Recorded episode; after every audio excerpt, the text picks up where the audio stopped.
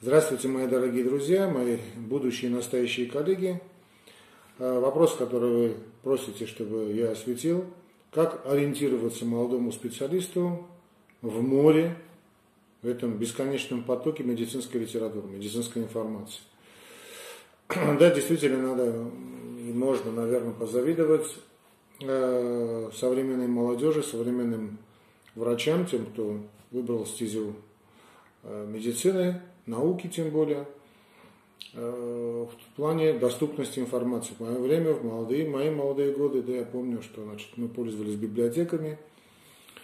Э, это была очень такая интересная, забавная штука. Только-только появлялся интернет. Э, в кандидатское в мое время не было. А потом значит, появилась возможность, какого такое было определенное место, куда мы ходили, это было Министерство здравоохранения давали заявку и э, через такую систему Medline нам давали значит, э, новости.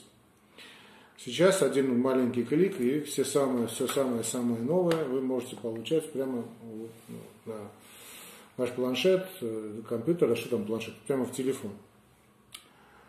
С одной стороны, это, конечно, хорошо, с другой стороны, я понимаю ваше такое состояние, вы теряетесь, потому что в одной литературе пишется одно, в другой научной литературе, конечно пишется совсем другое, и э, человек просто может потонуть в потоке информации. Что и происходит. Вообще это поток информации, который сейчас есть, это такая э, фишка, что ли, нашего времени. Это, с одной стороны, хорошо, с другой стороны, конечно, очень плохо. Потому что разобраться неподготовленному человеку очень сложно. Это как, знаете, вот такой э, автопоток да, в Египте, когда не поймешь, что, какая логика движения. Вроде правила дорожного движения существуют, но они ни для кого не писаны. Я вам дам, значит, так мой совет, который я даю и, студентам, и аспирантам, тем, кто хотят защитить диссертации, те, кто хотят выбрать научную именно стезию в медицине, ну, так как я моя самая такая узкая специализация, все-таки это кардиология, скажу э, тот совет, который я даю довольно долго и которым очень многие молодые, уже далеко не молодые врачи пользуются – но, правда, я тут набил шишек на этом пути. Чтобы вы не повторяли моих ошибок, скажу следующее. Значит, надо, э, друзья мои, действовать по такому определенному э, механизму. Три кита, значит, на которые должна быть опираться ваша научная деятельность. Значит, э, ну, так как мы все-таки говорим с будущими врачами, наверное, все-таки кардиологами, хотя это пример можно выбрать и для любой другой узкой специальности, специализации в медицине, скажу, что надо делать. Во-первых, э, выбираете несколько ресурсов. Первый вариант это значит, журнальный вариант, который я все-таки очень рекомендую, если это возможно, если это возможно, выберите какой-нибудь топовый журнал, вот самый такой топовый, такой the best – и э, тут надо понимать, что англоязычные ресурсы – это самые правильные. То есть самые, не то что правильные, они самые модерновые, они самые современные. Э, хотим мы того или нет, но наука пока что варится именно в англоязычной сфере. И тут, конечно, в фарватере американцы, американцы, англичане. Если вы становитесь кардиологом, выбираете именно вот э, топовый журнал англоязычный. Это надо знать английский язык, надо его знать, э, ну, не, не скажу, что в совершенстве, да, а это должно, должно быть ну, на таком хорошем уровне. Причем здесь английский язык не английский, а язык общения, потому что язык общения всегда отличается от языка, от языка литературы, научной литературы. А как бы то ни было, знаете, что если вы выбрали стезию науки, медицинской науки, вы хотите быть в авангарде этой науки, не зная англоязычной литературы, вы ничего не знаете. Пока это, хотя, хотя, конечно, сейчас много делается в плане переводов. В мое время, когда несколько лет переходило, пока переводили, то сейчас, конечно, все это происходит довольно быстро. Но ждать переводов все-таки не рекомендую. И, во-вторых, есть очень такой очень существенный момент, с которым я сталкиваюсь уже не один год, это качество переводов. Увы и ах, далеко не все научные, ну именно научные журналы, научные статьи хорошо переводятся, грамотно переводятся. Там бывают ошибки довольно печальные, довольно обидные. Поэтому, чтобы избегать этих, этих ошибок, значит, знайте англоязычную литературу, современную медицинскую литературу. Ну, мы говорим о кардиологии, конечно, в первую очередь это такой топовый журнал, два топовых журнала, это, конечно, Circulation и European Heart Journal. значит, circulation немного труден для понимания, он такой специфически использует язык, но поверьте, значит, несколько лет общения с этим журналом вас подымут довольно серьезно наверх. Или European Heart Journal. Значит, или-или. Значит, доверяйте только одному журналу. Возьмите вот за такое значит, золотое правило. Первое время, вот только закончили медицинский институт, только-только начали заниматься наукой. Пять лет, такой средний срок. Занимайтесь только этим. Пусть это будет для вас абсолютным авторитетом. Да? Принимайте информацию, как вот ребенок принимает грудиное, грудное молоко своей матери. То есть абсолютно чисто, все перевариваете, потом с течением времени придет и анализ, и критика. А, не забывайте, конечно, и о русском варианте. Я очень, когда-то очень любил, сейчас я не знаю, есть он или нет, терапевтический архив, по-моему, академика Чазова. А, очень хороший такой был журнал. Я сейчас просто этим журналом не, пользуюсь, я практически сейчас читаю только англоязычного, ну и франкоязычного, понятно. А следующий мой родной язык это французский. Да, значит, очень люблю э, пользоваться именно, пользуюсь англоязычными ресурсами, другими. А, да, кстати, я могу сказать, какими. А, если вы любите, ну, я думаю, что молодежь сейчас очень легко работает и не ориентируется в интернете. Вот я смотрю по моим детям, хотя какие там они уже дети, взрослые мужики и лапочка, дочка, да, они э, лучше ориентируются в интернете, чем я, но э, тот э, интернет-ресурс, главный ресурс, на который я ориентируюсь, это Medscape. Medscape это такой, значит, аналог, знаете, того дайджестов, всего самого передового, самого нового в науке, в медицинской науке.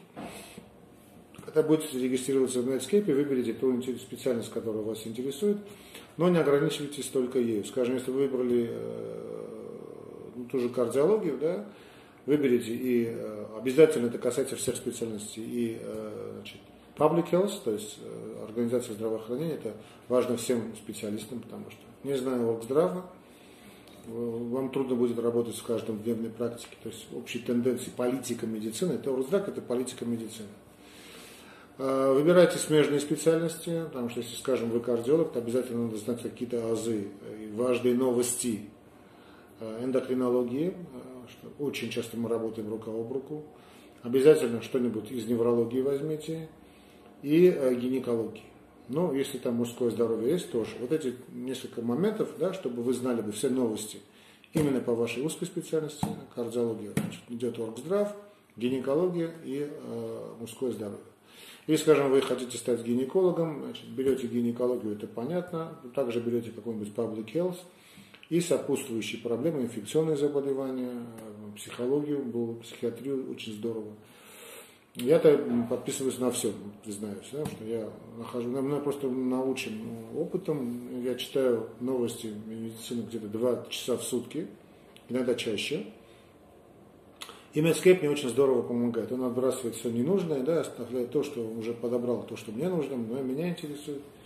Я так что за день узнаю очень много интересного. Два часа в день я э, посвящаю этому вопросу, вот выделяю себе время, отключаюсь от всего и вся, интернет даже отключаю, вот именно читаю то, что там, ну, имею в виду внешние источники. Сам интернет, конечно, отключить не могу.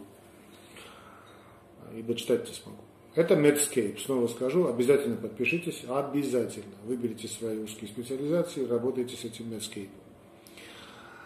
А, что касается других интернет-ресурсов, значит, здесь я должен вас разочаровать, я не нахожу пока что такого интернет-ресурса, который был на русском языке, но я имею в виду а, а, аудио, видео, репортажи, довольно слабенький. Есть, конечно, в библиотеке, Тут есть где интересно что-нибудь найти, но э, такой мой маленький совет, выберите уголок доктора. Значит, а почему я говорю о себе, я это без ложной скромности скажу. У меня есть, значит, целая серия лекций. Я когда-то их значит, готовил для студентов медицинских институтов, медицинских вузов, которые готовятся к сдаче экзаменов. А, я несколько лет значит, возглавлял государственную экзаменационную комиссию при нашем при нашей альма-матер, то есть Ереванский медицинский институт, то есть те люди, которые заканчивали институты, высшее образование, да, медицинское, по специальности общая медицина. Проходили, грубо говоря, через мои руки. И я, в общем, замечал, что вот такая сейчас проблема эпохи, нет каких-то одних и тех же источников, да, вот люди, студенты, в наше время было в этом плане удобно. Был один учебник, максимум два, по той же гинекологии, там, по кардиологии, по внутренним болезням, да, по которым пропедевтика, сейчас по пропедевтика вообще находится в плачевном состоянии. В плачевном состоянии, просто в жутком состоянии. И вот э, и мы читали и знали, что профессор будет спрашивать по этой, по этой книге. Сейчас значит, какой-то жуткий разнобой. То, что я вижу, это меня никак не радует. В России дело чуточку получше, у нас совсем дрянь. И э, не знаю, значит, студенты что будут спрашивать, как, что, э, как, на какие вопросы надо отвечать во время государственного экзаменационного значит, э, экзамена. Это очень плохо, очень плохо. Поэтому я как-то решил значит, все собрать, самое такое важное, самые такие узловые моменты, на которых любит задавать вопросы экзаменационная комиссия, чтобы было бы легко. Вот там по внутренним болезням, по гинекологии, там, по гастроэнтерологии, скажем, по пульмонологии, э, гепатологии, неважно. Да? И, в общем, где-то лекции 200 собрал. Потом, сначала было очень много лекций, потом я заметил, что кое-что там непонятно использовал все то, что находится под рукой, даже иногда не брезговал, просто зачитывая э, просто уже готовые лекции, которые я находил, чтобы вам было бы удобно. Поэтому тоже очень рекомендую очень, на аппетите. Значит, подпишитесь на мой канал «Уголок доктора». Выберите там, скажем, вашу специальность. Если вы, скажем, выбрали гастроэнтерологию, наберите гастроэнтерологию, и там лекции там 50-60 будет. Да и постоянные новости, которые я говорю, я думаю, вам будут тоже интересны, потому что в плане, знаешь, такого, такого тонуса. Да, не обязательно, скажем, если то, та же гастроэнтерология, не, обязательно знать только гастроэнтерологию. Вообще подход к тому, что надо знать только свою специальность, он давно устарел. Это были 60-е годы, 70-е годы 20 века, когда понятие специалист да, было таким, знаете, как гуру. А сейчас врач должен знать все. А, ну, понятно, что все, все он знать не может, э, но э, значит, свою специ... узкую специализацию он должен знать на 100, и смежные специальности значит, тоже должен знать очень хорошо, чтобы не попадать в просак. Потому что, знаете, такие, такая ситуация бывает, когда обращаются к кардиологу, да, какая-то жалоба, он думает только о кардиологии. А это может быть не кардиология, это может быть гастроэнтерология и наоборот.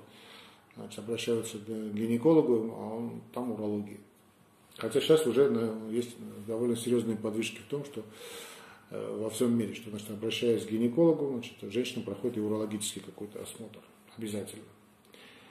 И э, последний момент, на который я хотел бы сделать э, основной упор, это доверие к авторитетам. Хотя знаю, что значит, я сам был молодым, был молод, представьте себе, знаю, что значит такое молодости ну, так, склонна не доверять авторитетам, это все динозавры, сам пережил эту, эту болезнь левизны, болезнь молодости, но выбрать авторитета абсолютно необходимо. Автор... Учитель должен быть. Значит, ваш главный учитель – это тот профессор, который вас ввел в специальность.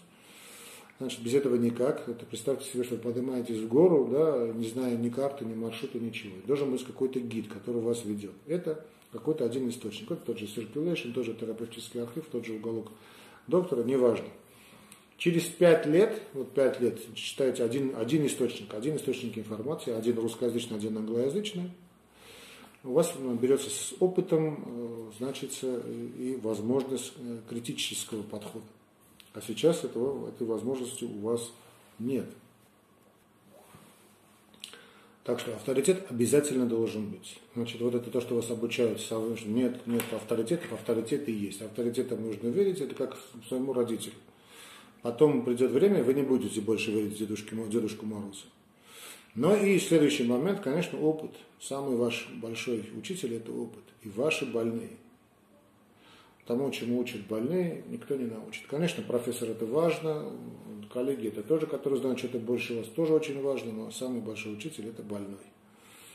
Прислушивайтесь, учитесь и знайте, что учиться никогда не поздно. Вот самое главное, что я хотел сказать. Конечно, тут еще много о чем можно было поговорить, но помните, что любовь в любом случае лечит все болезни. Но это приводит здоровье как с вами, так и с вашими э, больными, как настоящими, так и будущими. Удачи вам, друзья!